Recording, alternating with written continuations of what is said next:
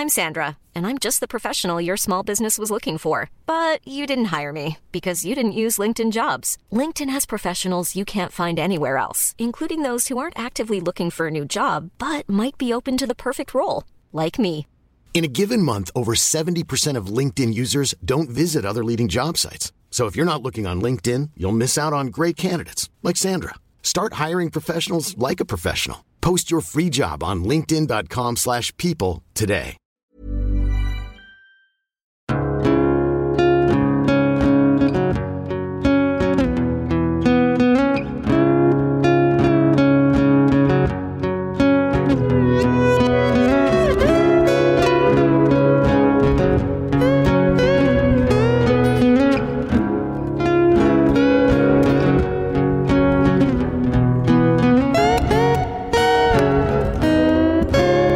Hello and welcome to Hunting Seasons, the podcast that dares to binge watch, deep dive, and break down a season of television each and every week. I'm Broderick Gordis. And I'm Damask Leary. And today we'll be discussing True Detective Season 2. I don't know why we did that. That's Everyone's turned off podcast. They're like listening for the first time. It's like I'm looking forward to these serious takes about my favorite television shows. Mm. Yep. Or what's this shit done? Wankers. I'm out. How you been, Damask? Quite well, thank you. It's good. I am officially enrolled. For those that listened last week, I got into masters. I've now enrolled, so Congratulations. they can't get rid of me now. no, they can. They, They can, can. quite easily kick you out of university. There's lots of things they can do Mm. there. How are you? I'm good. I've been very busy. It's been one of those weeks and a bit where everything that can go wrong has gone wrong. mainly Classic, mainly yeah. Mm. work related. But it's like I had a good maybe three years of that. So sad here you had a week and a bit. It's Mm. well, okay, yeah. don't don't mean it's no competition to mask. Everything's Uh, competition, Brad. the my boss is away at the moment, so Mm-hmm. I'm sort of working extra and just sort of left at a time when there was a lot of transition happening with technology. Oh, fun. So things have not 100% gone to plan, and there's a lot of like calling up telecommunication companies Excellent. and like getting stuck on hold and trying to communicate something to people and ringing again because the thing we thought we sorted wasn't sorted and trying to. Oh boy, Now, it's been a headache. like technology stuff, are you now working with robots? not qu- I wish. Okay, so it's, not the a Skynet situation. It's the same technology we've had for years, Mm. just moved to a different provider, and that has been incredibly Mm. difficult to get it to work properly. Also, the NBN, which is like uh, Australia's sort of new internet infrastructure, newish, um, also completely outdated for the, most of the world. Um, we've joined that, and that's created headaches and problems too. Oh, good. Anyway, so that's been my week. Fun. Fascinating stuff. Thanks for the update. Yeah, thanks. No worries. Thanks for listening. thanks for being my diary. You are welcome. Let's get into it. Off topic, hot topic. That's whatever you were talking about for you. Off Topic Hot Topic is our news and views segment where we get to talk about the headlines of the TV world and discuss the stuff we've been watching that isn't this week's season of television. If you'd like to contribute a topic or story to Off Topic Hot Topic, you can do so by emailing us at contact at huntingseasonspodcast.com, tweeting us at hunting huntingscast, or messaging us on Instagram at Hunting Seasons Podcast. I would kill to improve our Twitter handle. Hunting Cast is not great, but it's the best we can find. Really? Someone's sitting on at hunting seasons and they haven't used it in about five years, but Twitter won't let me have it. It's very annoying. I mean, I've never heard a better reason for murder in my life. That, I the thing is, they might well be dead. It, it's not going to help us get that Twitter handle. Uh, news in Fuller. One article, little thing came up this week doing a bit of a Bryan Fuller search. Uh, Kristin Chenoweth, Chenoweth will Yeah, chat with from Bri- Wicked. wi- from Wicked. Yes, we'll chat with Bryan Fuller at Los Angeles Paley Center. So you hap- happen to be a uh, listener in Los Angeles. Paley? Paley, Paley Center. Yeah. Never heard of it before. That's don't, where they have Paley Fest. don't know what that is. What's What? Paley Fest? It's the huge uh, television conference every year where everyone comes out and talks about their TV shows. Oh, I, I definitely know about those sorts of things. Do you know what it's called Paley Fest? There you go. wow. go. I don't know. They just Really not an expert. clearly. Uh, anyway, if you live in LA, maybe you want to go and hear the, this have Bryan Fuller on stage talk about stuff for a while. It's Hmm. on Uh, February Let's be honest, it'll probably be cancelled before it gets there. ah, nailed it. I wish we'd set that up. You just that was just beautiful though. It's better that we didn't because No, I'm it's just true. naturally funny. Yeah, it's true. uh, a few little headlines as well from the TV world in particular. Good Girls season two is premiering um, on NBC on March third. Sweet, I'll be watching it. Did you watch the first season through? I did. And you liked it? Yeah, I did like it. Yeah, my girlfriend liked it too. I'll get to it one day. I don't know why I say that. My list is ever growing. Stop I'm lying. Yeah. Arrest Development season five, part two arrives on Netflix on March 15th. Probably not in Australia, probably on Foxtel here, but for the rest of the world, that's where it'll be. I'm fascinated to see if the second half is any better than the first half because I, I don't even think did I watched not the first like half it. because I think I've just I'm happy with the the three seasons we got, and I'm happy to leave it It's there. It's now a morbid curiosity to Right. see if just to see if how bad or hopefully how much it's it's, like improved. going to the side of a plane crash and just watching everyone slowly burn. Yeah, yeah. Cool. Or how getting to work has been impossible this week because there's been two crashes on the freeway and everyone it's on the other side of the road and everyone just stops to fucking look. Anyway. Yeah, bro, that's really hard for you to get to work when people are going through a major crisis. No, I'm the the car accident's one thing. It's the dickheads in front of me who are like, "Wow, there's a crash over there. I'll just go really slow, even though it doesn't affect my traffic at all." Anyway. Barry season two has a premiere date of March 31st on HBO. We will be watching that and reviewing that. Uh, Veep's final season has a premiere date also of March 31st on HBO. I need to watch more of Veep. Apparently, it's incredible, and everyone tells me I would love it. Every little bit I've seen of it, Mm. every trailer, every episode that I have caught here and there, as my brother noted, mostly on planes, um, that I have enjoyed. Yeah, me too. But I've never just like sat down, started Mm. with it. This podcast did not help.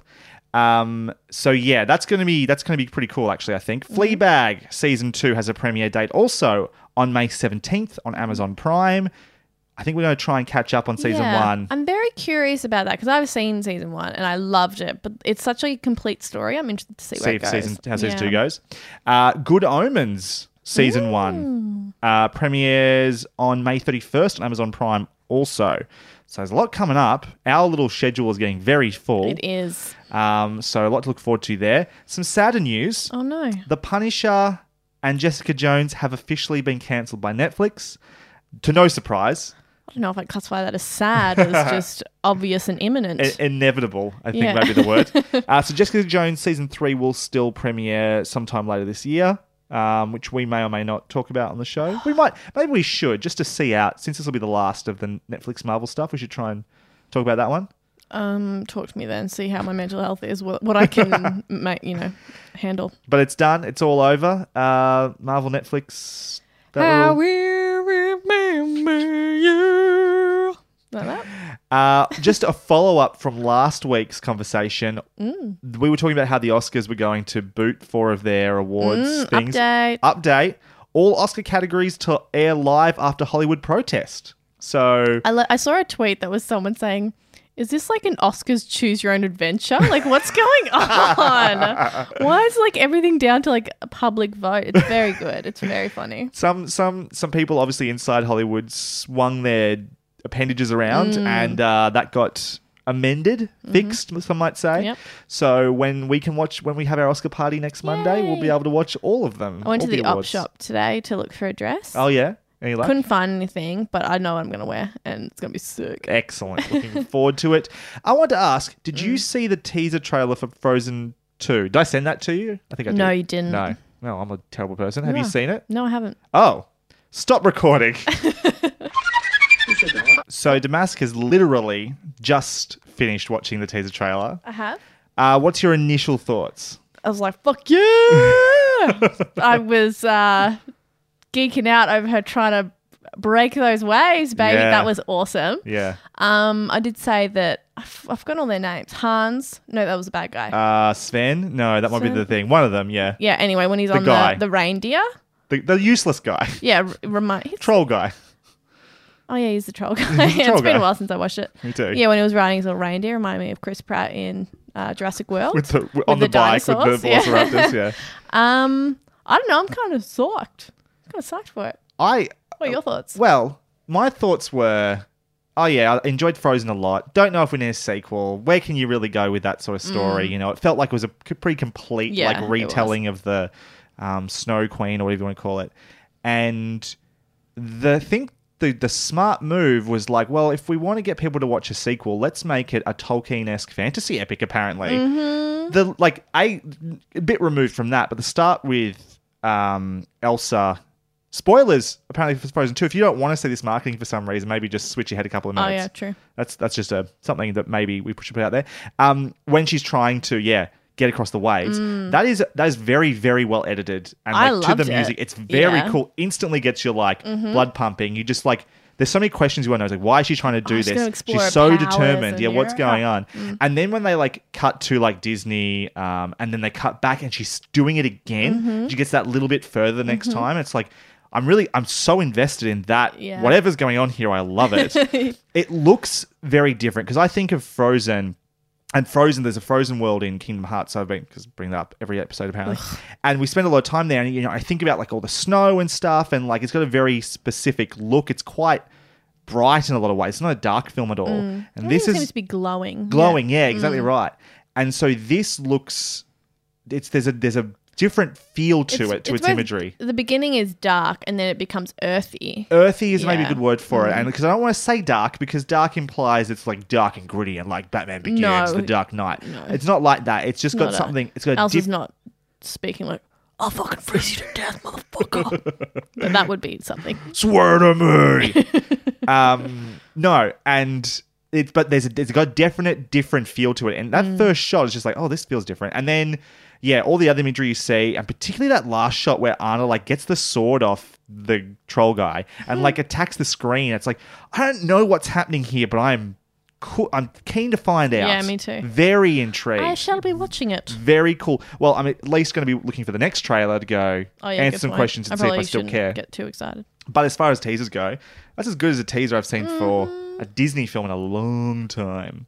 Damask, what do you have for us for Off Topic Hot Topic? Oh, I have news, people. Ooh. I found a show Oh. and I'm loving it. Ooh. So I was at work recently talking to a fella and he was asking me about podcasts and we were chatting about TV and he was like, oh, you know, you, I was asking me what my favorite shows were and I listed them off, one of which was obviously Last Airbender. He loves Last Airbender and Korra and all Mm-hmm. I that like him stuff. already. And we are having great conversations about that. And he was like, oh, have you seen The Dragon Prince? I was like, nah, never heard of it. He's like, oh, well, the head writer from Last Airbender, Aaron Ehasz, yeah, so he's the co-creator.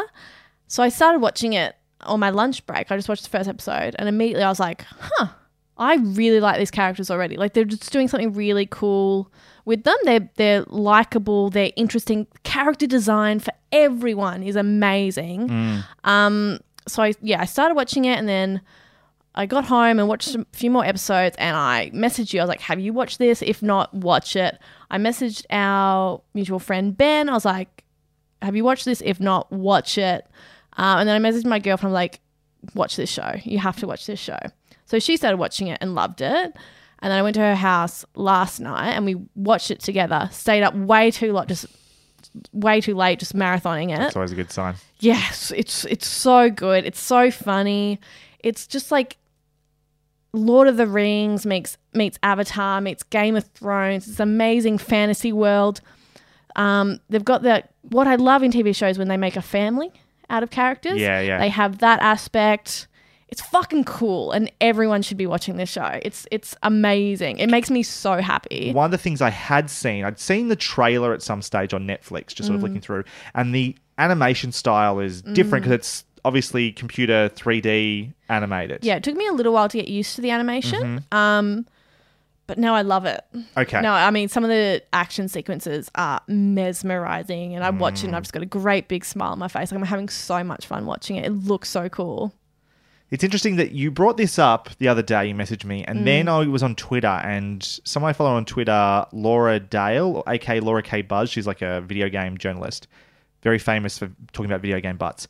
And she was like, she was like, I she outright said, I think Dragon Prince might be better than Avatar, Mm. and she's like, I can't back that up completely because it isn't over, Yeah. but it's certainly heading in that direction, mm-hmm. which. Coupled with what you said, really got my spine tingling, going, Well, I need to watch this goddamn show. Yeah, you really do. So, And I kind of like I love Avatar, but I'd be interested to see how I feel at the end of it because I can imagine myself loving it more. That's that's very I'm, cool. I'm having so much fun with it. Like it's just been such a relief to watch. I'm like, fuck yeah, cool new show. That's so exciting. Um, I think we should try and do this for the podcast. Yeah, we'll we try and fit it in Try somewhere. and fit it in. It, find a slot somewhere coming up because I'm dying to watch it. But it's- if it's as good as you say it is, I would like to Yeah. gush about. it. I always need And for something new. everyone who's like, oh, you know, I don't have time at home, very short episodes, very short seasons, like 25 minute episodes. Yeah, Like, nine episodes per season. yeah, and it's, it's very easy to get through. total of 18 episodes so far. Yeah, Two seasons out. The third season likely coming middle Mm-hmm. Yeah. to the later half of Yeah. this year. I'm almost at the end of season two.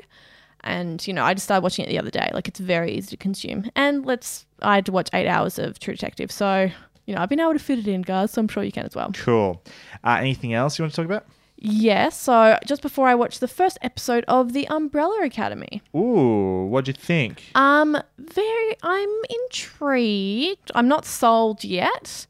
It's a pretty uh dense um plot, and there's- characters are interesting. The show design is interesting. Yeah, I'm, I'm not sure. I think it has potential to be really cool. It's got really cool aspects. I mean, there's a chimpanzee butler, That's cool. which is fucking sick. I'm into that. Um, superheroes. I'm interested, but Okay. I'm not convinced that it's good yet. Did it style the style? Because if I remember correctly, and maybe Mm. I'm getting this wrong, because I probably am. The Umbrella Academy comic books were like written by I want to say, or somehow influenced by like Fall Out Boy or something like that, or Oh, I can totally see that. of like a band of that sort of emo sort of persuasion at the time. um, I'm gonna, I'm gonna double check this. But does that like so? I remember the style and people who were sort of into that music scene were very excited by the comics. I assume that came across with the show. Does that sound right? I or- mean, yeah, vaguely. It's how do I describe it? So I guess just with the premise, it's you know all these kids were born on the same day by women who, at the beginning of that day, had not been pregnant. So all these women all across the world had babies.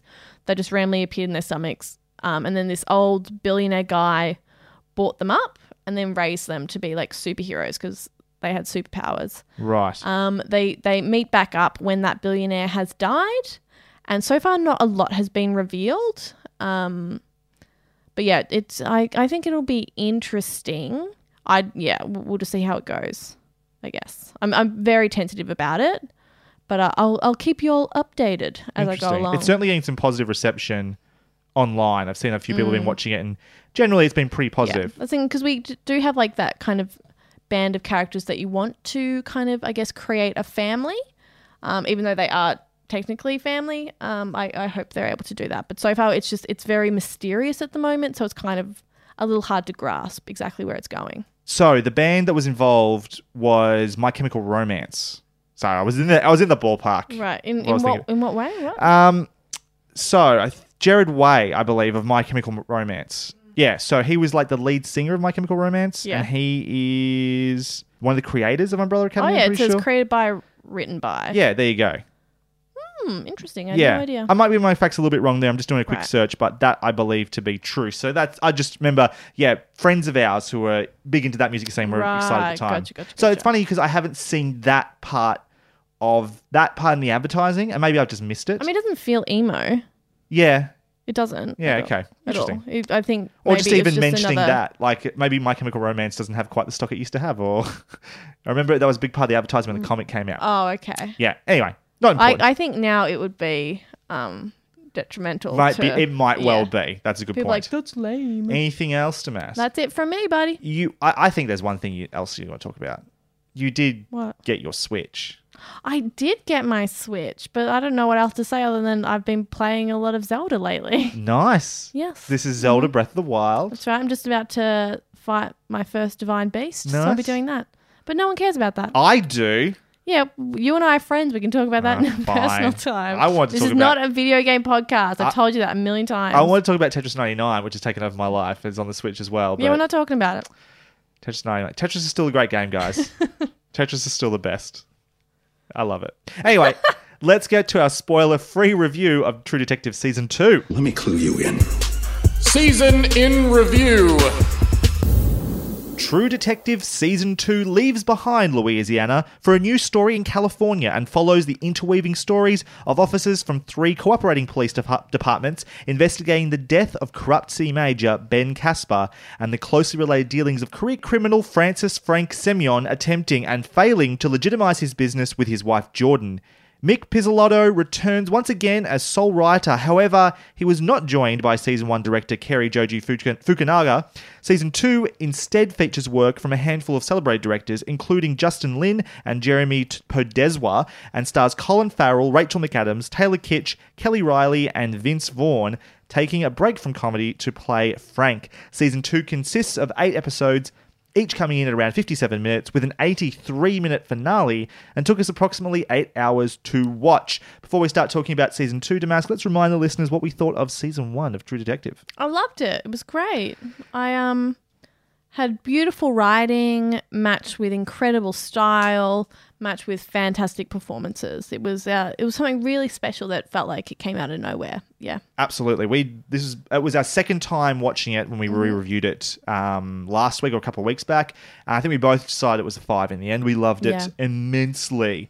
So, with that in mind, we hadn't seen season 2 We of True Detective before. Uh, can you give us your spoiler-free review, please, Damask? I can. I did not like Oh, this season of feel True good to be able to let Detective. this out? Thank God. Brod Tommy's like, we can't mention that we don't like it until we actually start talking about it. I'm like, oh God, buddy, that's going to be hard. All right, look, I, to be fair, I did have low expectations and it didn't even reach those. so, what don't I like about what they've done here? Well, it commits the most terrible of all sins when it comes to TV. It's fucking boring. Mm. It feels like watching a vague description of someone who once dreamt about watching The Departed. It's just, it's about cops and politics and corruption. And I don't know who any of the fuckers are. Every time someone opens their mouth, it feels like a name generator is spewing on me. And maybe I would be able to follow who's who if I cared about how everyone was connected. But I don't care about our protagonists, the anchors of the season. They're so uninspired and tired. Now, the actors are great. I don't want to disparage them. I think they're giving um, great performances for the most part. But the material they're given is a snooze or so overwritten, it's laughable. Oh, Genuinely laughable. Everyone talks like Rust did in last season. everyone. But there are two things that made the first season and the character of Rust not only tolerable, but realistic. One, when he was spewing philosophical lyrical bullshit, there was usually someone there to tell him to pull his head out of his ass or to roll their eyes. He was poignant, deep, and took himself very seriously. But the show did not. And that was key. I'm so glad you brought up this point because I wanted to bring this up too. Yeah, this show has everyone taking themselves so seriously and talking like they've just walked out of a film noir or a western. Which brings me to point two. This show has dialogue that needs style. There is no style here. Season one could get away with a lot of drama and a lot of over the top dialogue because it was a Southern Gothic tale. This show has nothing. It's not even a good gangster TV show. If they want to have a film noir type corruption thing, do it, but commit all the way, take me there. This season doesn't, and the whole thing ends up feeling like a parody of itself. There you have it. I don't like it, wouldn't recommend it, it's boring, I want my eight hours back. Brod? Uh, just before I get into kind of my review, um, you mentioned The Departed. Mm-hmm. I want to say I came to The Departed a little bit after it was sort of winning Best Pictures, Yeah. Oscars, and like people were raving about it. Think it's pretty overrated that film. Hard disagree. But what I thought was interesting was when people there was recently uh, people were polling this on Twitter. Which one of Scorsese's films would you get rid of if you had to get rid of one? And like ninety, per- like that of the list that were there, ninety percent said said The Departed. Really? Yes, yes. They, uh, that, I mean, I think that has not. I think has uh, uh, people have since come around and gone. You know what? Maybe not as good as we thought it was at the time. Disagree. But it's also a remake of another film, which doesn't Yeah, help as well. Of uh, can't remember the name of the And film. also, I think just says a lot about Scorsese's body of work. Oh, that's particularly this- that's im- that's really important too. Not so Raging much like Bull his and, latest stuff, Yeah, but there's sure. some really incredible work there. A hundred percent. That that well, yeah, it was up against the rest of his Yeah. yeah catalog. Um, my I honestly do not have a written review like I normally would. Uh, you have said most of what I want to say, and I kind of just want to do that. I think one of the things I want to do though is, a I want to say that I I feel like if I would, I could easily rag on this show, like just go in and like maul at it, but I mm. kind of don't want to because I, I, yeah, there are real sections, particularly the writing, that I found like you found laughable. Mm-hmm. I found some of the action weirdly comical mm-hmm. when it was trying to be serious. Yeah.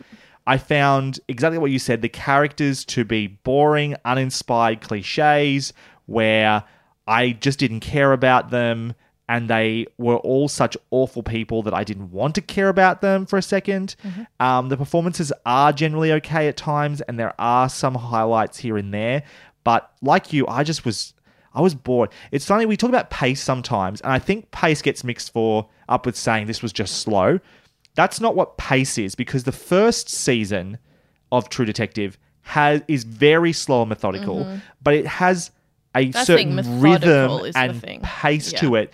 It's also has that very cool framing device which helps to keep pulling you along Mm-hmm. because there's like they've set you up to uh, to give you these little mysteries and give you these little hints as to where things are going and to be looking out for that invested in where things are going that Mm-hmm. way. This season doesn't have that.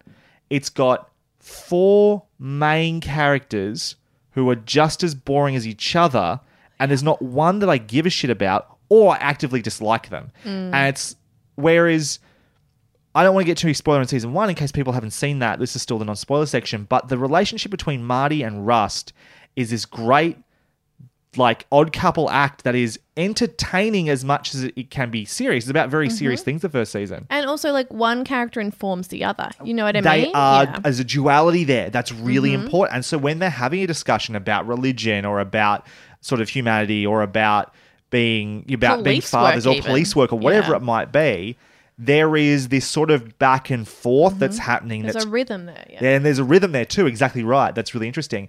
And like, if we talk about pace at the other end of the spectrum, something can be too fast as well. Something like I reviewed Aquaman a little bit a while back, mm. and I said how that was having an action beat every two and a half pages rather than every ten pages.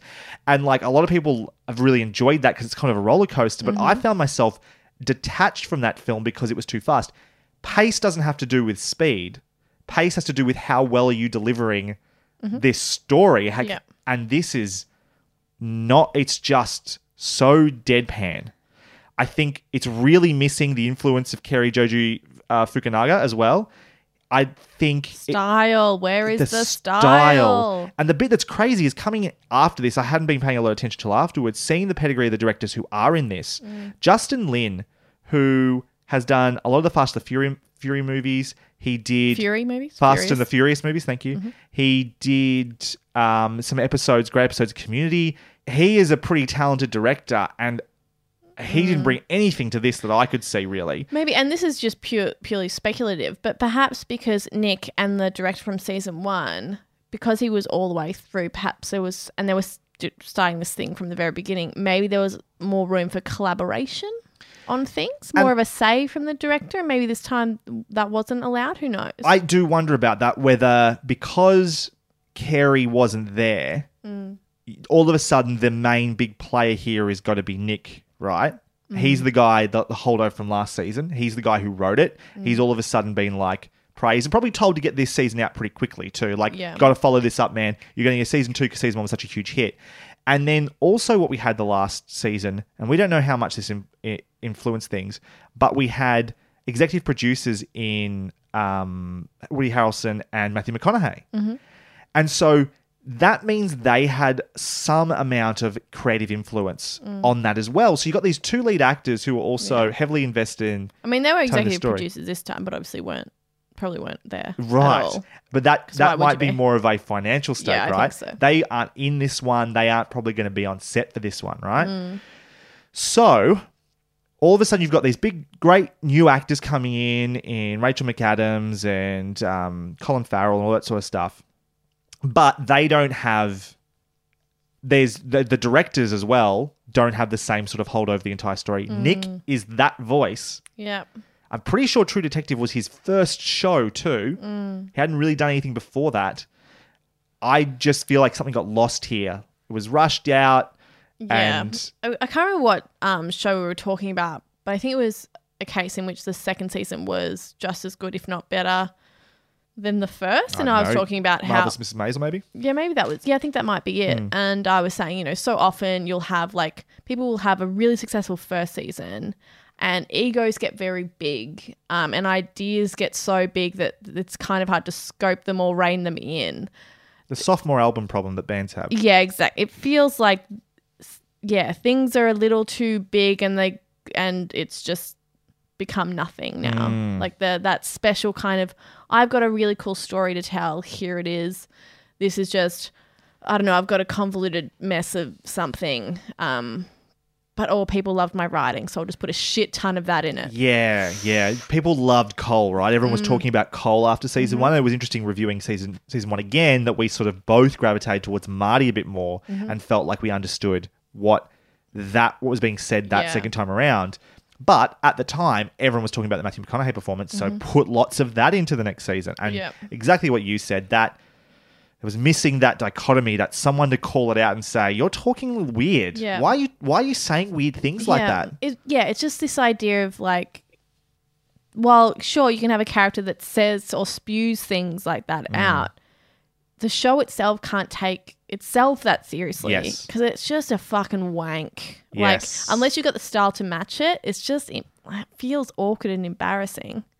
I, I bottom line is I really didn't like the season. I part of me wonders whether comparing it to season one is fair because they are separate stories, and season one being so good and this being such a step down does make me think Mm. less of it. Like, Yeah, I wouldn't compare it so much, except there is clear residuals from Rust in every single hmm. one of these characters. So it's really hard to not, particularly with the Vince Vaughn character, mm-hmm. with just a lot of his dialogue and stuff. Though it's it's sprinkled throughout, just made me go, "Come on!" Like that's clearly his writing style. yeah. Um, yeah, And so on that, I don't know. I kind of feel like in some ways this reminded me of how I felt about like watching Luke Cage at times, or um, not Jessica Jones necessarily because that was one of the better ones. Uh, Iron was Fist and stuff like that. Yeah, true. Especially the first season.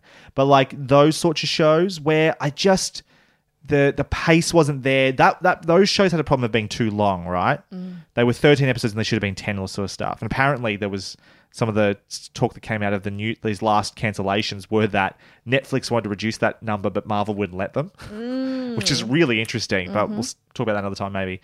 Um, this doesn't have that problem. I think eight is an appropriate episode for the amount of story you've got here. Yeah. But just, I just was bored. Mm-hmm. I was so uninterested in this show. yeah, I had a hard time focusing or caring, as you said. Name generators, just those. That's the thing again about this first season of True Detective. That underlying mystery is a a little bit more focused, I think, mm-hmm. which is helpful. absolutely. But it works because it's really.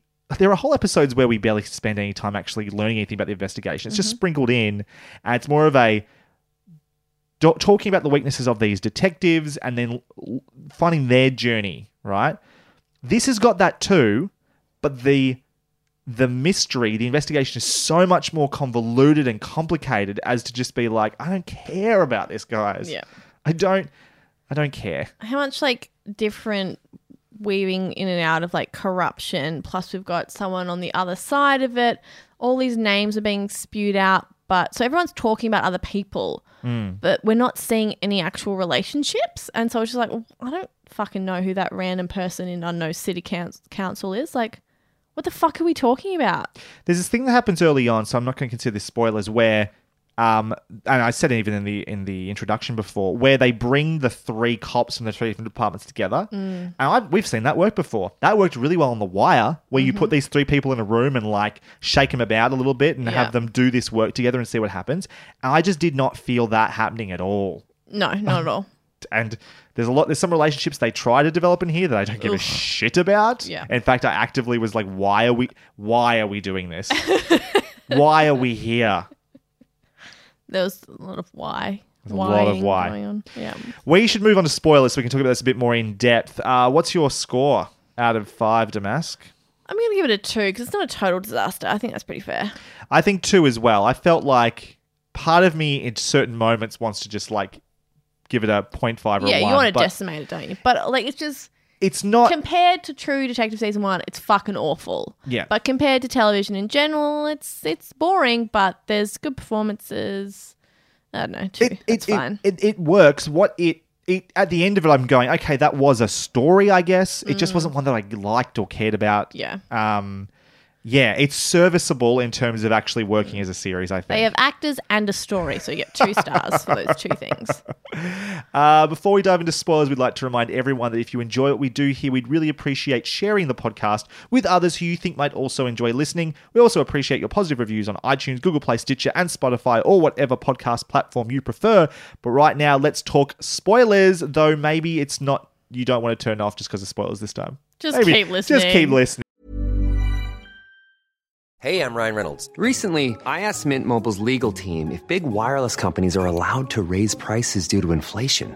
They said yes. And then when I asked if raising prices technically violates those onerous two year contracts, they said, What the f are you talking about, you insane Hollywood ass? F- So to recap, we're cutting the price of Mint Unlimited from $30 a month to just $15 a month. Give it a try at mintmobile.com slash switch. $45 upfront for three months plus taxes and fees. Promo rate for new customers for limited time. Unlimited more than 40 gigabytes per month. Slows. Full terms at mintmobile.com. Burrow is a furniture company known for timeless design and thoughtful construction and free shipping, and that extends to their outdoor collection. Their outdoor furniture is built to withstand the elements, featuring rust-proof stainless steel hardware, weather-ready teak, and quick-dry foam cushions.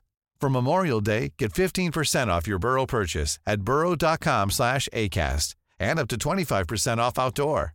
That's up to 25% off outdoor furniture at burrow.com slash ACAST.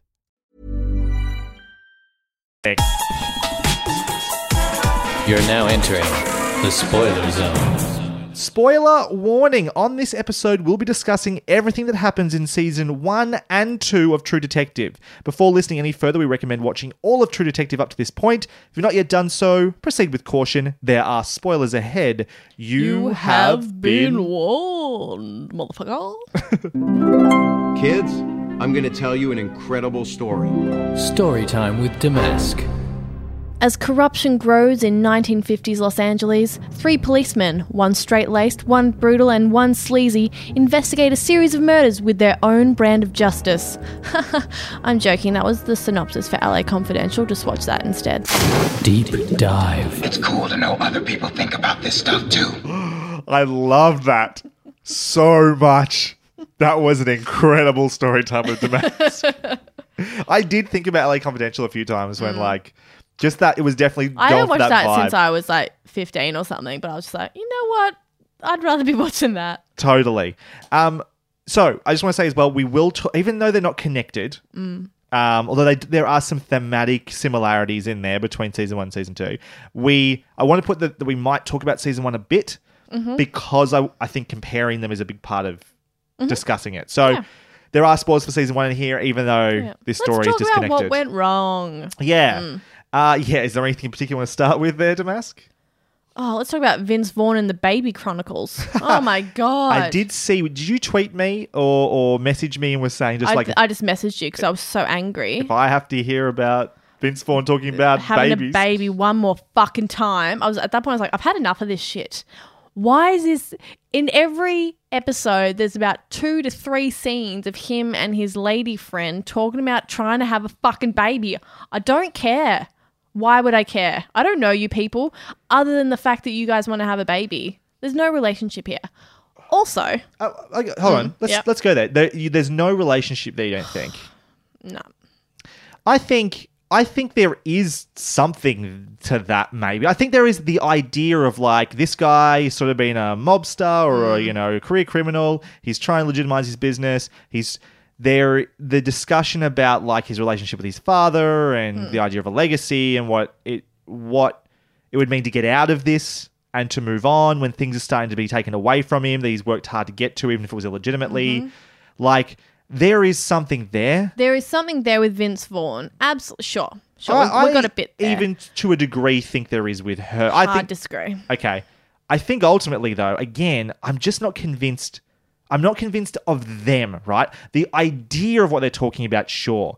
But I don't Well, that's what I'm care talking for them. about. So- sorry, sorry. like, because yeah, of course, there's like on the page, there's stuff of like, yes, he's like risen up and he's just about to go like straight and stuff, Yeah. and it's great, and he loses everything, and he's trying to battle through it. Um, and she's there, and she's been by his side for a really long time. There's loyalty there, and there's love there. That's awesome. Those two having a conversation Mm-hmm. is fucking so unrealistic, laughable, unrelatable. This is so this is one of the main things I was thinking of when I was like, where is the style in this show? Yeah. This woman is from a film noir. Yeah. She's like, "Oh, daddy, I just wish I could have a baby." You know what I mean? She's just like, "I've had so many abortions. I'm a scarlet woman." Like she she was just nothing. She was this whims- whimsically spoken woman who was just obsessed with one thing and her man, and that was fucking it. And I was so bored by it. and she was so she was so dedicated to him uh not really like so supportive like trying to like yeah he was know just who that- she is. yeah yeah you don't do we ever have a scene of just her her do we ever have a mm. scene of jordan just by herself No. without vince ford in the room It was only until the end when she was like with Rachel McAdams. I don't remember any of their fucking names because I refuse to. When she was with and jordan i think Shut up. When she was with Rachel McAdams and Rachel McAdams Jr. And it was just those two for what it looked like at that point, those two on the run. I'm like, I want to watch that show. yeah that was so much more interesting. That was I was like, oh, I want to fucking watch them like being fugitives in Venezuela with a baby with a fucking baby. That's fucking a baby. cool idea for a show Way cooler. Yeah. And then I was like, oh, I hope that's what season three is about. But yeah, no, I that was the only point of interest the entire fucking show. And they get lost in the crowd. Do you, okay, so let's talk about Vince Vaughn for a moment. He got came into this, and there was a lot of groaning. I think when he was cast, because everyone's like, "This is the comedy guy. This is the you know." I don't even remember his comedy films because I haven't liked many of them. Um, Um, Wedding Crashers. right, okay, and so he's taken a serious turn here playing Frank. Dodgeball. Nailing it over here. You are Yeah. Doing very well. Um, to the Owen Wilson and Ben Stiller apparently. Anyway, the yeah, he is taking a serious role, and okay, is that why you cast Vince Vaughn though? Like, surely, and I'm not saying I have any confidence in his ability to do this, but surely when you get Vince Vaughn, you get him because maybe he brings a little bit of that. I want to say charisma. Again, I don't like Vince Vaughn anyway, but he's not trying for anything here. He is so deadpan. He is mm-hmm. just saying the words and looking around the room with his shifty little eyes sometimes. And it's just, I don't, I'm not engaged with much of what he's saying or his passion. Is nothing, it's so, like, and I understand the symbolism of that house they're in at the start, how it's just like mm. big and empty, and they sort of like, is this really where they need to be? Then they get into that house later. I don't, but he, the scenes felt big and empty and boring. Yeah, I mean, I yeah, they they did. I think he was okay in it. Like he Okay I- is I- true. yeah, It's I think there was like a lot of humanity in that character that actually was devoid in some others. Sure. Um, so I think he was doing a good job, but there just wasn't enough meat on those bones. Yeah. That like because this story is really split into four characters Mm-hmm. we're jumping here and there and stuff. And really, he's given two storylines. One is that he's having trouble in his relationship because of the baby thing and he's Mhm. struggling, and also he's lost everything. And so we understand that he's trying to like placate his partner, um, and he's also trying to like rise back to the top. But we don't really spend any quality time with him as a as a person. Full stop. In terms of we don't find out apart from knowing that he needs the money to start Yeah. a new life and the money's been taken from him he needs to get it back we don't I know want, what he I want cares about Real true moments of him fucking freaking out or being that boy alone in that dark room. I don't want a fucking monologue about Yeah, it. I don't want him talking about being paper mache. yes yes For fuck's sake. Yes. I like give me something real to hold on to about that person. I think that's one of my notes is that there is a lot of telling not showing Mm-hmm. here whereas a lot of people saying how they feel in a very This is someone in love with their own writing Yeah. and getting in the way of their story. And that's the other thing I wonder about is the direction here. And like it, again, I think you're right that Vince Vaughn is doing fine. Mm. You know, he's he's not actively terrible, Yeah. but I do think he's miscast or he was not given anything to, to work with direction wise. Mhm. He's given this script that's full of talk about paper mache Yeah. and the stains on the roof and the darkness in the basement. Yeah. The thing is, like, you can have that kind of stoicism, cool cat vibes when he's like in mob boss mode Mm. with other people. But let's have some like some different levels there when he is with his partner, when he or when he's alone and he's not doing a fucking monologue at someone. Please, please. It's always monologues though. it's that or it's either inverted commas like clever banter where someone it's always those two it's that two prong attack where someone Mm. puts up something and someone has a really uh like overly written response that's poetic yeah. for inverted commas. I've written some of them down, but I'll have to Oh, I've written them. some down Oh, what have you got? Please go for it. Oh, I've just had um yeah, one was everything is like paper mache. Yes. And then another line that made me go fuck off was um his like henchman guy. He's Yeah. like he looks like half anaconda, half great white. I was like, "Oh my god." Okay, here's some other choice ones. Mm. I don't remember the context of some of these. I used to want to be an astronaut, but astronauts don't even go to the moon anymore. Mm-hmm. Mm. I'll come back. No, this isn't even poetic, but anyway, this is a threat. I think Vince Vaughn said to someone. I'll come back and butt fuck your dad with your mum's headless corpse. No, that's No, that what was that was Colin Ray Farrell. to that kid who was Yeah. a bully to his son. We can Mhm. talk about how much of a terrible daddy is in a second. um, I tried one once. Felt like it was smoking me. That was Colin Farrell talking about e-cigarettes. Yeah. Felt like it was smoking me. Um, you know what they say about flies and honey? What will I what will I want with a bunch of flies? Well, if you don't have flies, you can't fly fish. Fuck.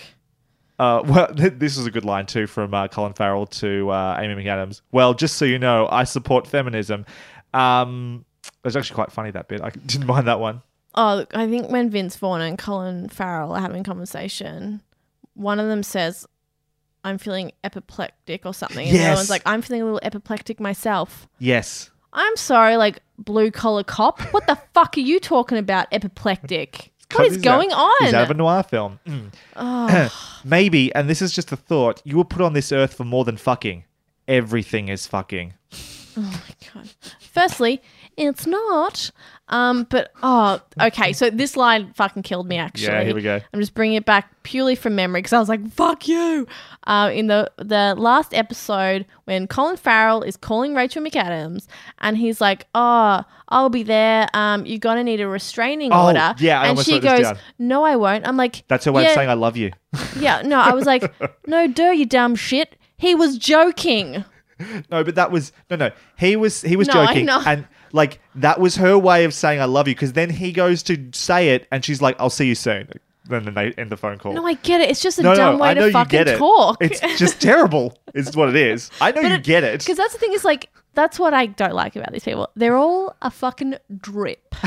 Like he yes. makes this like Yes. funny, like cute little comment, and she's like very serious, being like, "No, you won't." It's just like, Ugh. That's how I felt like after everyone said anything. I was just like, Ugh. Well, okay, let's talk about that for a second then, because season one Mhm. is full of serious people, Mhm. right? There is very little like no one makes a joke, you know, in that, Mhm. but there are funny situations. Yes. In sense, like one of my favorite ones, I think I talked about last or a couple of weeks back was when.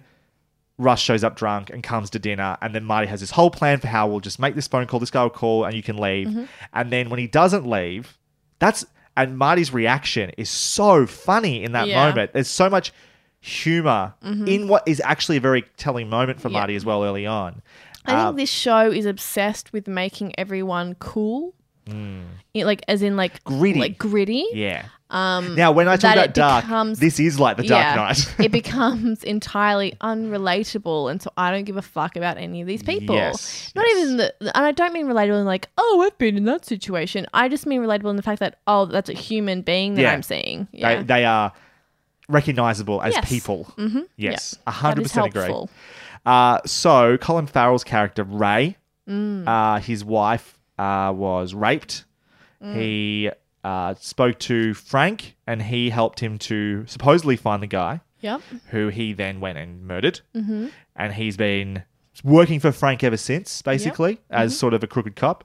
Um, and then finds out that A, he's a terrible fucking father. The worst. So this is this is something that's really hard as well. I understand that you want and that okay, sorry, getting ahead of myself. Last week we talked about how the True Detective season one was like about bad men, but mm-hmm. how it was actually about these men have got the narrative wrong, right? Mm-hmm. Where they think that they're bad men or they think they're very good men and that they're both wrong. They're they're more in the middle and they just mm-hmm. need to find sort of that guiding light and bring them back into sort of humanity again, right?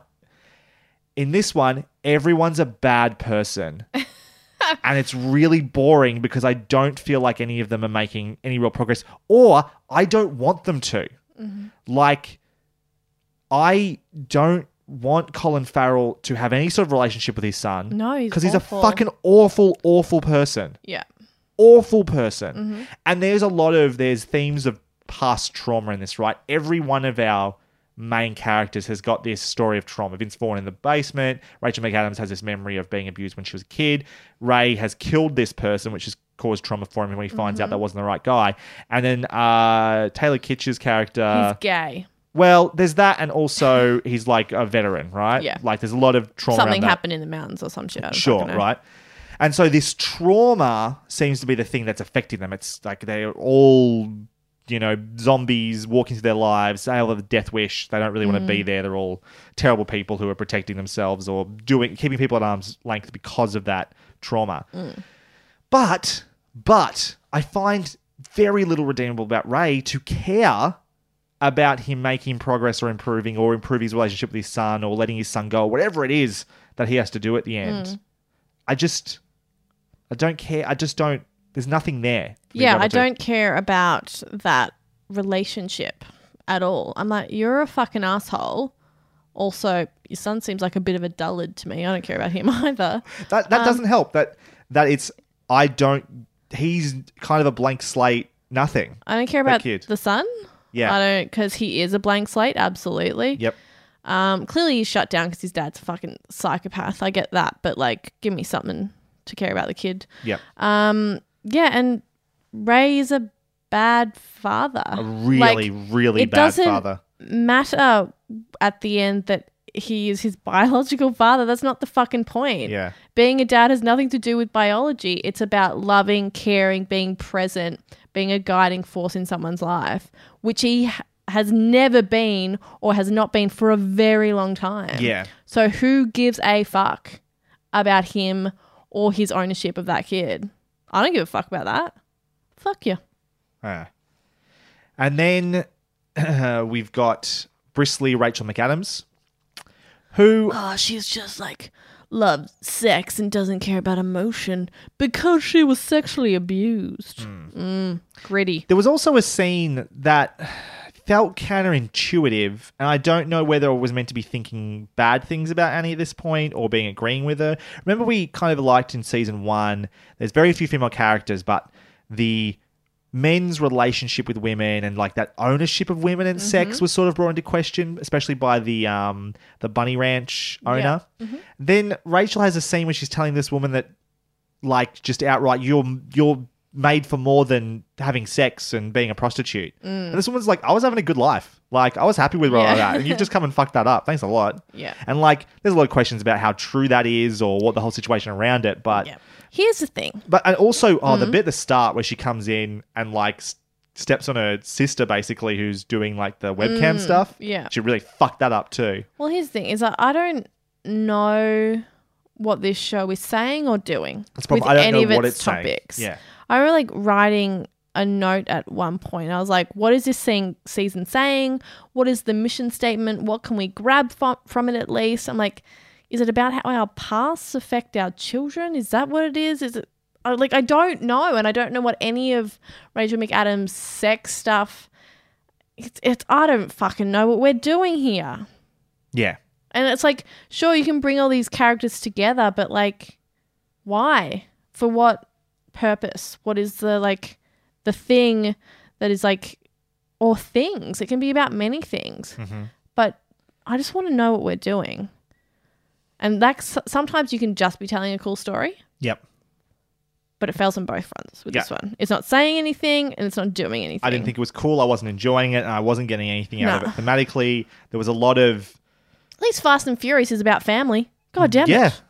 Like, just give me something. Please. Uh, how do we feel about the relationship between Ray and Annie? Um, cool. That was my review of the Good Place season three. You just did there.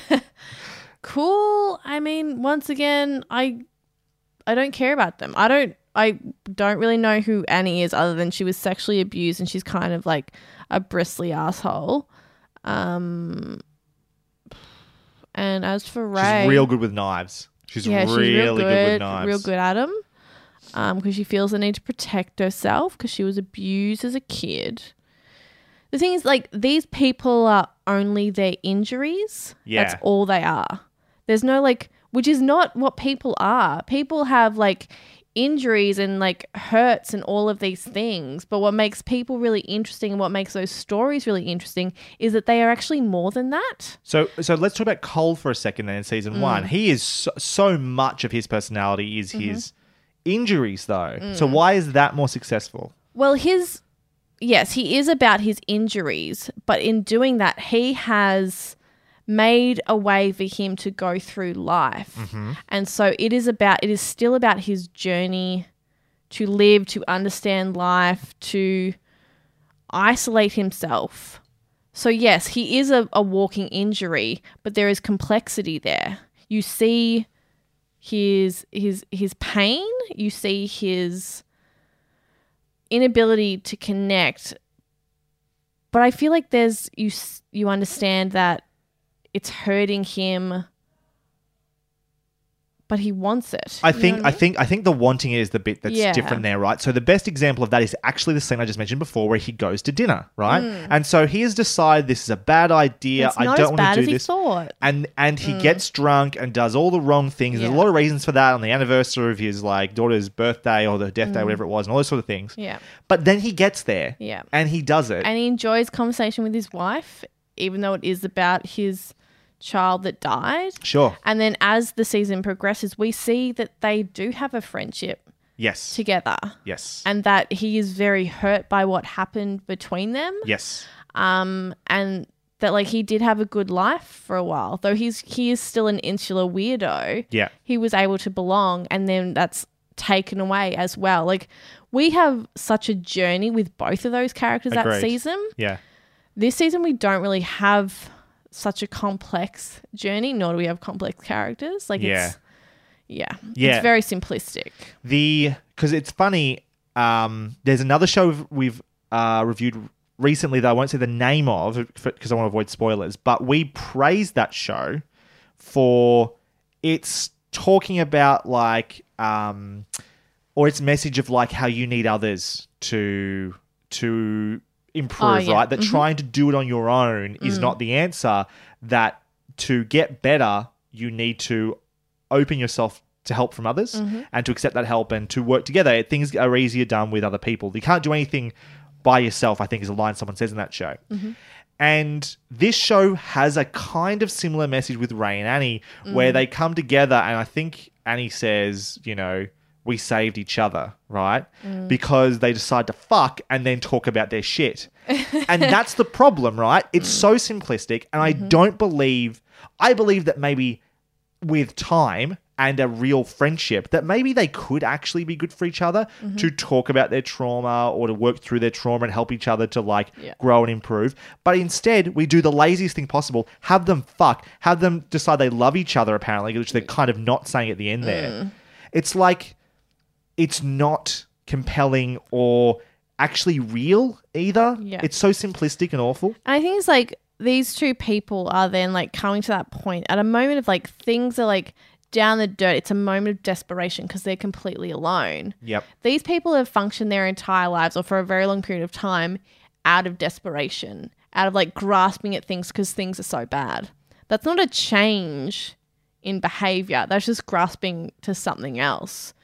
It's because, you know, obviously he was addicted to alcohol and stuff and she was mm-hmm. addicted to sex and now I guess she's addicted to sex with him or like at least like a closeness with him. Like I'm not seeing actual revelatory change of a difference of behavior. Yeah. It's just, yeah, like where There's no the thing real- like there's so much plot in this show. There's so little character. It's all just like, and then this happened, and then this happened, and this person is like in with this person, that person. We're going to this place, and people are shooting someone here, and blah blah blah blah blah. And in between those, you have tiny moments of characters saying very unrealistic monologues. Wh- like, wh- where is the center? Yeah. in any of it. Yeah, that's I think is a really good point. Where is I think where is the center is a very good Yeah. sort of thought there. So then we've also got Taylor Kitsch's character um, of Ru- Ru- Rudra, whatever his Who name is. knows? How much could you erase Rodra? that character completely and not affect the story? Well, they do. they kill him in episode seven, Delete. and I hmm. couldn't care less. No, I don't care. Could not care less. Now they try to make you care. He's got a baby on the way. Got a baby on the way. Do you know what's interesting? Women have this magical ability to know when their significant others and their baby dads specifically apparently have died. oh died. my god! Isn't that interesting? They all feel the It's moment where because they we're get killed. connected to the moon and we're magical creatures. Mm. I thought that happens twice, and I was like, "Oh God, that's terrible." Fucking hell. Um, I just yeah had very little time for this character. He was a dick as well. He rides fast on his motorbike. He I don't I don't know. He's boring. I I've got so little to say about him. It's There not is funny, nothing about that character other than the fact that he's secretly gay, which is not well explored at all. which is does not a character make no. at all. Yeah, I There's don't a know lot of that people dude. saying faggot in this at Mm, different they times. love that. They really do. They really do love it. I got nothing else to say about that character. Really, No, there because there is nothing to say about that character. Like again, trauma is something that's there. I guess I think that I saw that was better done in the Punisher. You know what I mean? Like that was a whole season of that, but that was way more interesting talking about like trauma from being Mm. a military vet, all those sorts of things. How about let's not have trauma in a show unless you got something to say about it? Mm. Yeah, it's not. Just everyone's got trauma. Just- They're all working through their shit is not enough. Do not just make your characters their trauma. Get, make a character who has trauma, Mhm. But don't let the character be trauma. 'cause Yeah. it's just fucking dull. Um, I'm running out of things to say, but I was thinking of just maybe going through some different things that happened this season, talking about how we felt about stuff Mm. that happened. Probably nothing, but go ahead. Um, well, actually, I did want to return. There's a couple of things. The we keep going to that bar, right? Especially with Frank and Ray. They keep having this conversation at the table. You know what that bar needs to do? What? Get a different band in because no one is coming to see her. Why? Why do they keep giving her a gig? Do you know what it really reminded me of? What? It reminded me of Twin Peaks: The Return. You know how every episode goes to the uh, totally. the red, Mm. whatever the diner, the, not the diner, the bar or whatever. Yeah. And there's a different band on every night, Mhm. and we have a little conversation. Like it was Yeah. that weird vibe. Yeah. There was, and there's a bit the start of season three when Frank's been shot. Season two. No, so episode three. Sorry, the start of episode 3 Mhm. I do that a lot. I know I do it a lot, listeners. I'm sorry. You. I say seasons, episodes, and all sorts of things. Mm. Um, where yeah, he's been shot at um the house where the murder took place of Mm. Casper or whatever, and we start with that weird dream sequence where he's in that same bar and there's this guy Mm. singing some song that turns out to be on the radio, and his dad's there, and it was I actually was like, this is doing something. There's, this is trying for something which I'm enjoying because at least had a little there was a little bit weird and cheeky and kind of and even when afterwards he was having a conversation with Rachel McAdams it was the closest thing they ever had to like a joke Mm. I can't even remember what it was Right. but there was some hu- oh he pissed himself it's not oh, that funny yeah. but and she's like, it smells like piss. And he's like, oh, have you spoken to this person? yeah, totally. there was just some stuff there that was Mhm. like oh there's uh, they're attempting to lighten this a little bit or at least Yeah. Play it differently than straight laced gritty Mm. gruffle gru- gruff like dialogue I like the word gruffle. Gruffle, I That's very made that up. cute. I'm having very to, gruffle. I'm having to drink. This is the only one I'm going to get to this. I mean, I've this finished my beer. I'm waiting for you to finish yours so I can get another one. Um, yeah, and there was something that I enjoyed, and then it went away. Mm. Uh, what else was there? Oh yeah, did you think anything about those conversations between Ray and? There was one bit where they literally flipped the tables, which I liked. I was like, that was Between something. who? Ray and Frank? Where What- once Ray finds out the guy he killed wasn't the Yeah. his wife's so- Rapist. yeah, he goes to Frank's place, and they have the same setup at the table It's, uh, it's, it's at Frank's house instead of in the bar. Yeah. And they've put them on opposite sides of the camera. I was like, ah, the tables have turned. I see what you're doing. Wink. Like, that was something at least.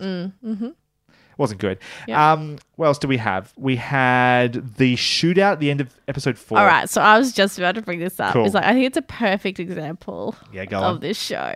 Is just so there's a shootout at a warehouse, Yep. and approximately 535 people are shot with machine guns. It's Yes. so excessive. Yes. and there is there's no tension. None. There's not a single moment of tension in the entire I thing. literally it's thought it was funny. com- it is funny. It's funny. comical, right? So many people are getting shot up. it's hilarious. It's comical because these people are terrible at their jobs, Mhm. right? When there is this is happening, and that's the thing. The shootout starts, you know, from a fair way away, and then Mm-hmm. the explosion goes off, and all those people just hung around.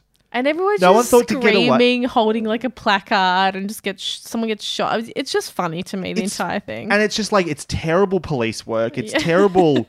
it- it's just so excessive. And the thing is, it's like this is like oh, everyone's just saying fuck and shit and yeah. oh fuck shit. Yeah. Like they just it's a lot of that, and yet they still keep the gunfight going, even though people are being killed around them. Yeah. I think if um yeah, someone's shooting up and has killed about 20 civilians, maybe like back off because one, you're not very you got what are those like single shotguns? What They're are they? pistol. pistols. Yeah. And they've got like Full on AK forty seven M16s. things. Yeah. It's like it's fucked up. It's like maybe you need to like retreat a block back, cut off the block, and get reinforcements because everyone is dead. no one. You know what's interesting? They went in like with a Mm. full force, but they never called for reinforcements. No. That did not happen. I'm pretty sure. They just kept shooting and shooting and shooting once the whole thing escalated out of Mhm. control. Until one point, Rachel McAdams like, you know what? I've run out of bullets. Let's keep going. I've got a tiny knife. Yeah. It's like it's not going to work out, babe. But sweet. And well, at some point, surely your efforts have to become let's try and protect the citizens, right? So, Mhm. like, there's people stuck on a bus, try and help those people off the bus. Don't just cover your buddy's back, your mate, your cop mate. Try that bus full of people, help them out, maybe. Like, do your fucking job. Yeah, like that should be priority number one. Is make sure there are no civilian casualties. This is the difference And between They're all civilian ah, casualties. all civilian casualties. It's just like what is it, Superman? Yes, whatever. it's, when it's they Man of run, Steel. Yeah. it's Man of Steel, where he's like kissing Lois Lane while Yeah. Metropolis crumbles. Well, a tiny child's being crushed by a skyscraper. Yes, He's like, I love you, baby. That's the difference between Man of Steel and the Avengers. In the mm. Avengers, yeah, they're mm. trying to, to defeat the bad guys, but they're also like helping people out of there. Yeah. Because that's your fucking job. Surely. So a million people die in that scene, and then we cut to 66 days later or whatever it is, Mm. and like these guys have all been suspended or whatnot, have gone through investigations. Fair enough. But this is the thing that I find I find this really frustrating. Like obviously there's a lot of political intrigue into Casper's death, right? Like there's there's ramifications because of that. Intrigue is Sure. too much of a word. Yeah. But like he's involved in like Mm. politics, in with the mayor or whatever. I still don't understand who the fuck Casper is. Sure. I've got no fucking idea. Oh, wasn't he a cop that was dirty or something? I, I honestly, don't know. whatever. There was diamonds at some point. There were diamonds. there was looting, and they were stolen by people. And Something he had them. happened in 1992 with Rodney King, and then these police came in and stole some diamonds and killed parents in front of kids. And then the kids became like weird superheroes that could change their identity. And then Casper was murdered because he loved prostitutes Well, she and other stuff. Yeah, I don't he- she managed to get like hired by him. She recognized him from one of those weird parties, and then she got hired by him. So that, she- and like it's so convoluted It's and so crazy. dumb. and I honestly do not follow all of it because there are so many names. Um, I know enough that Frank got fucked over. And I know that Mm, there's a big conspiracy that involves multiple police departments and that skinny Mm. white guy from Tron Legacy, but like that's about it. um, I don't. I I I know I could understand it better, and I do not care to. And maybe like, that makes me one- a shit reviewer. Maybe, this is a bad podcast because of that, but I don't care. But at one point, I was like, you know what? I don't want to know. like, I was like, I think Twitter is calling me. You guys just keep talking. Like, fuck this. the so six six days later, and Mm. like a billion people like escalate sometimes say this, a billion people have died in that shootout, and it really feels like It's like Infinity War. Everyone just turns to dust. That's yeah. it. exactly what happened. Thanos arrived. Yeah. There you go. uh, but it's when like yeah, the Casper thing was a big deal. Was was a big deal for a while. Then there were like all those people died. I feel at some point, surely that matters more. Surely Yes, I should care more about. absolutely. But I also feel that way about the fact that there are multiple shootouts and multiple murders throughout this thing. We keep concentrating on this one. And I understand again, it's a linchpin like conspiracies and stuff like that. But it's when there's so much death, it makes that single murder at the start Mm. so much less valuable to me. And the thing is, Because like, human life is not valuable in this show. I'm. I also don't understand how solving that murder exactly will bring everything down. Because like they keep saying that like everyone's involved and it's a huge big conspiracy. And I was just like, it involves so many people. I just don't even understand how how are you're going to win. Well, that's funny because it's there's so there's things that happen in this season that are, are definitely echoing the first season. Mm. There's the middle of our first season where that ends with a shootout sort of and then we move on to a little bit further in the future and then things take off and they Mm. reignite the investigation but outside then Mhm. the police because they have to because it Yeah. involves bigger conspiracies outside them Mhm. and then it ends with them like we're going to this final battle we may or may not come back make sure you send that to Mm. the media if we don't come back What was good about the first season? It involved one fucking family. yes Well, that family was convoluted because they're all fucking each other. sure Um, involved one family, two people sitting in a room talking about how they're solving the crime. Yeah. It was very clear to me. And well I appreciate enough that. it's like we talked about this last week yeah, as I don't well need to understand everything. Yeah. But at least I need to be going along with you slightly. Yeah, exactly. Hmm. I understand the Tuttles, I understand their influence. Mm. I understand that this involves a lot of people that we don't know who they are, specifically because of masks and stuff like that. Mhm. But we understand how that's relevant to our killer, and we're Yeah. going to get our guy. And then it's like clearly like what is happening is like this weird sex pedophile murder ring.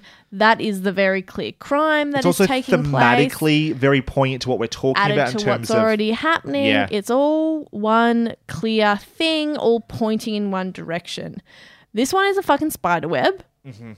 Um, everything is everywhere, and I just want the spider to take my life already. when so the first season also had three action sequences I can think of. The one that's superfluous anyway, which is the one shot bit Yeah. in the projects. The one that they like describe as a massive shootout, but really it's just them getting behind two guys and like Yeah, like yeah, that's good. just one. killing them. Mhm. So that's execution stuff. but that's so because that's such an that's a different take, right? They could have made that a big shootout. Yeah. But what's more interesting is that it wasn't. But Mhm. they have to make it seem like it was, and they tell the story like it was. It's so and it much is more way more tense than that actual shootout because one, we're seeing the future and seeing them lie about it Yes. once, not once but twice, both in the present and the past. Yep. Two, because those guys do genuinely seem dangerous and scary, Yep. like when they're going through the house and stuff. And three, we have the little kids in the room and we see the trauma on Marty's face. Yes. So there are different stakes going on and it, it is tense Yes. because of those reasons. It's not just people getting fucking minced up Yeah. by bullets. Yeah. And then and so there's very little death in this show if you think about it. Like um then we have a fist fight, which you might count as action I guess in the parking lot.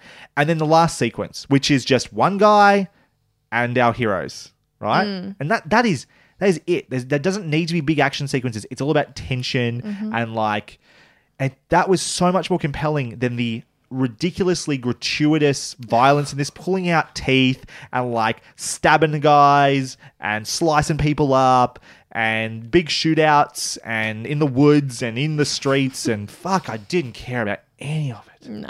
none of it in the in the not the sewers in the underground railroad anyway the um it's called Subway. Subway, Underground Rail. LA Underground. it is how they got slaves out of America. But yeah. Um, then there was that sequence where Rachel McAdams goes to one of those parties, and they have that really weird song choice. I don't remember what was it. It's like some orchestral piece right. that was chosen When to. she's like being choked out. Is that when it's happening? I don't even remember. It's even, the whole that whole sequence. Right. The two guys are outside getting the documents and stuff like that. Mm. She's inside, you know, undercover or whatever. And there's this weird ethereal orchestral piece that's playing throughout. She's drug being drugged, Mm. so that's part of what they're going for there. But it plays throughout the entire sequence. Right. And again, it felt kind of Lynchian, but Mhm. not in a good way this time. In Mm. like a we don't really know how to pull this off. It just we just want to feel sinister and weird and gross. Right. This sex party and that was so strange. And then the final action sequences between oh, where they take out the guys in the cabin and he like shoots the guy, says he thought he was like a son to him.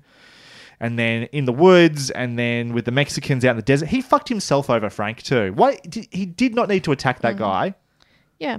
Also, Ugh. you know how Frank says, "Oh, you, let, we need to go rob this place because you can't survive down there without money." Yeah, What's Rachel McAdams doing? yeah, totally. It's like, fuck it. like, Are, you, are we following rules or not? Well, like, he, yeah, you just wanted to kill him, I guess. Cool, awesome, good job. It was boring. Now they- So we had like the water motif with Rachel McAdams, the desert motif with Frank, the in the woods, the green motif with. You're I'm so checked out. head. You're I don't so care checked anymore. out. I don't care. have- Also, can I say I fucking cacked myself when he like when um Colin Farrell fell over the money when he got out of the car into the woods. At that point, I wanted them all to die. So when he fell over his stupid fucking pile of money and looked like a loser, I was like, "Yeah, you are a loser. I hope you die in those woods." And he did. So actually, didn't even get- satisfying ending. What did you think of the audio letters he was right? He was. I don't care. they were terrible. Your son doesn't care about you because you're a fucking monster. Piss, just leave him alone. And I, I sadly think that maybe that that the writer thought that this was a good na- like noir framing thing. He couldn't. Mm. He didn't want to do his voiceover because that's too cliche. But we'll have him talking into a dictaphone and record his letters to his son. Then commit That's how. to That's how we can style. get inside his head. No. If you want to do a film noir, fine, but just fucking commit to it. Decide no, what you're going to do. I disagree with that because the first season did good twists on film noir. We didn't have the No, voiceover. uh, we yeah, had no, that's what I'm saying. device, Is yeah. like they didn't commit because Sure. they're i- they don't have the style of it. I just don't think they had the right ideas. I just think they just yeah, didn't. totally. No, I just think it was it was bad. But I could, was I bad. could like a modern take on film noir. Sure, absolutely. But he wanted film noir tropes and dialogue, and that's it. And it doesn't work at all. What did you think of uh, Frank walking through the desert? You know, trudging along, leaving his bloody footprints behind. Oh, and he's a ghost Where walking along, and then he's a ghost talking to another ghost. And I was like, you know what? If you want to do supernatural, maybe litter it in a few more times. They did. They did that one other sequence where Ray was shot, thought he was dead, went to the bar. His dad said, You "You, know got how here I before said me." a few Oh, more sorry, times? Sorry. I don't mean twice. Both as immemorable as the last. Fucking hell. I think we should move on. Any last words? Final thoughts. That's why you always leave a note. Favorite and least favorite episode. What was your least favorite episode, Damask? Um, everything but my favorite episode. Oh, it was all terrible. You I did? hate- okay. yeah. I'm going to say the first episode was my least favorite. It really just got off on a really Went uphill, did it? Yeah, I definitely no. Weirdly enough, I think it kind of did. It was just unsalvageable from the first episode. I Gotcha. disliked it so much, Mm. and I was so off from the beginning. Mhm. Just got through that first episode and went, "That was a bad way to Yeah, it was a start this bummer, show. hey? Yeah. Real bummer, real bummer. Mm. Did not grab onto anything." And then it ends with that shot of them like all around Casper's body, and it like does the big like helicopter shots that comes away. I was Oh, like, yeah, I right. do not care about this at all. was the thought that went through my head. Yeah. Um, and I liked other elements of the show a lot better to say that that was my least favorite episode. What about Mm. your favorite episode? I, it actually speaks to yeah your experience of the first episode, which was similar to mine. But Mm-hmm. I'm going to say episode two because it ends with Colin Farrell dying, or what appears to him Sure, dying, yeah, and yeah, them yeah. shooting. I was like, oh, I didn't see that coming. Maybe they are going to do something really cool. Yep. With the season, obviously they take it back immediately in episode 3 Mhm. He's actually just been shot with like blanks or whatever.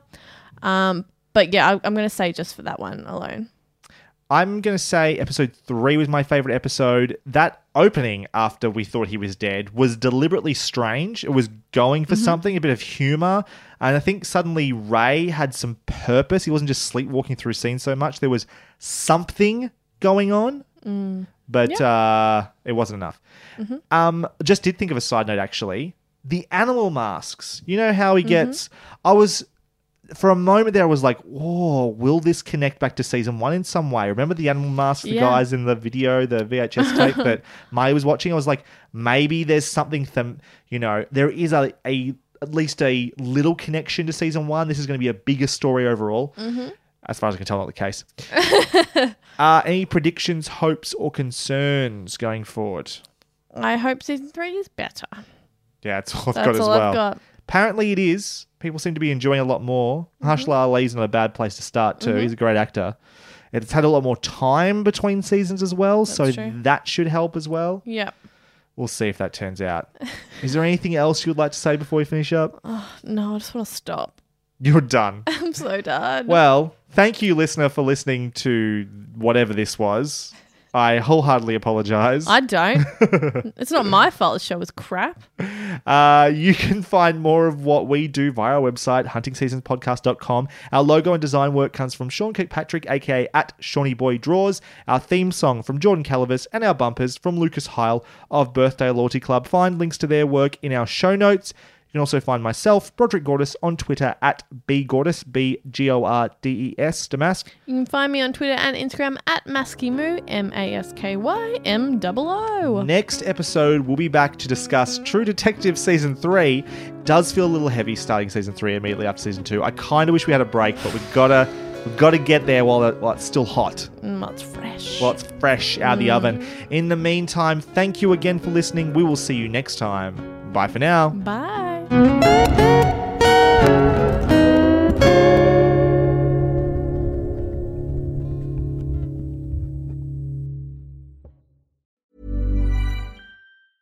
Hi, I'm Daniel, founder of Pretty Litter. Did you know cats tend to hide symptoms of sickness and pain? I learned this the hard way after losing my cat, Gingy. So I created Pretty Litter, a health monitoring litter that helps detect early signs of illness by changing colors, saving you money and potentially your cat's life. Pretty Litter is veterinarian developed, and it's the easiest way to keep tabs on your fur baby's health right at home. Go to prettylitter.com and use code ACAST for 20% off your first order and a free cat toy. Terms and conditions apply. See site for details. Planning for your next trip?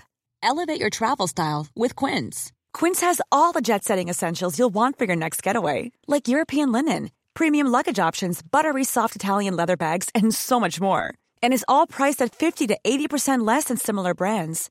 Plus, Quince only works with factories that use safe and ethical manufacturing practices. Pack your bags with high-quality essentials you'll be wearing for vacations to come with Quince. Go to quince.com slash pack for free shipping and 365-day returns.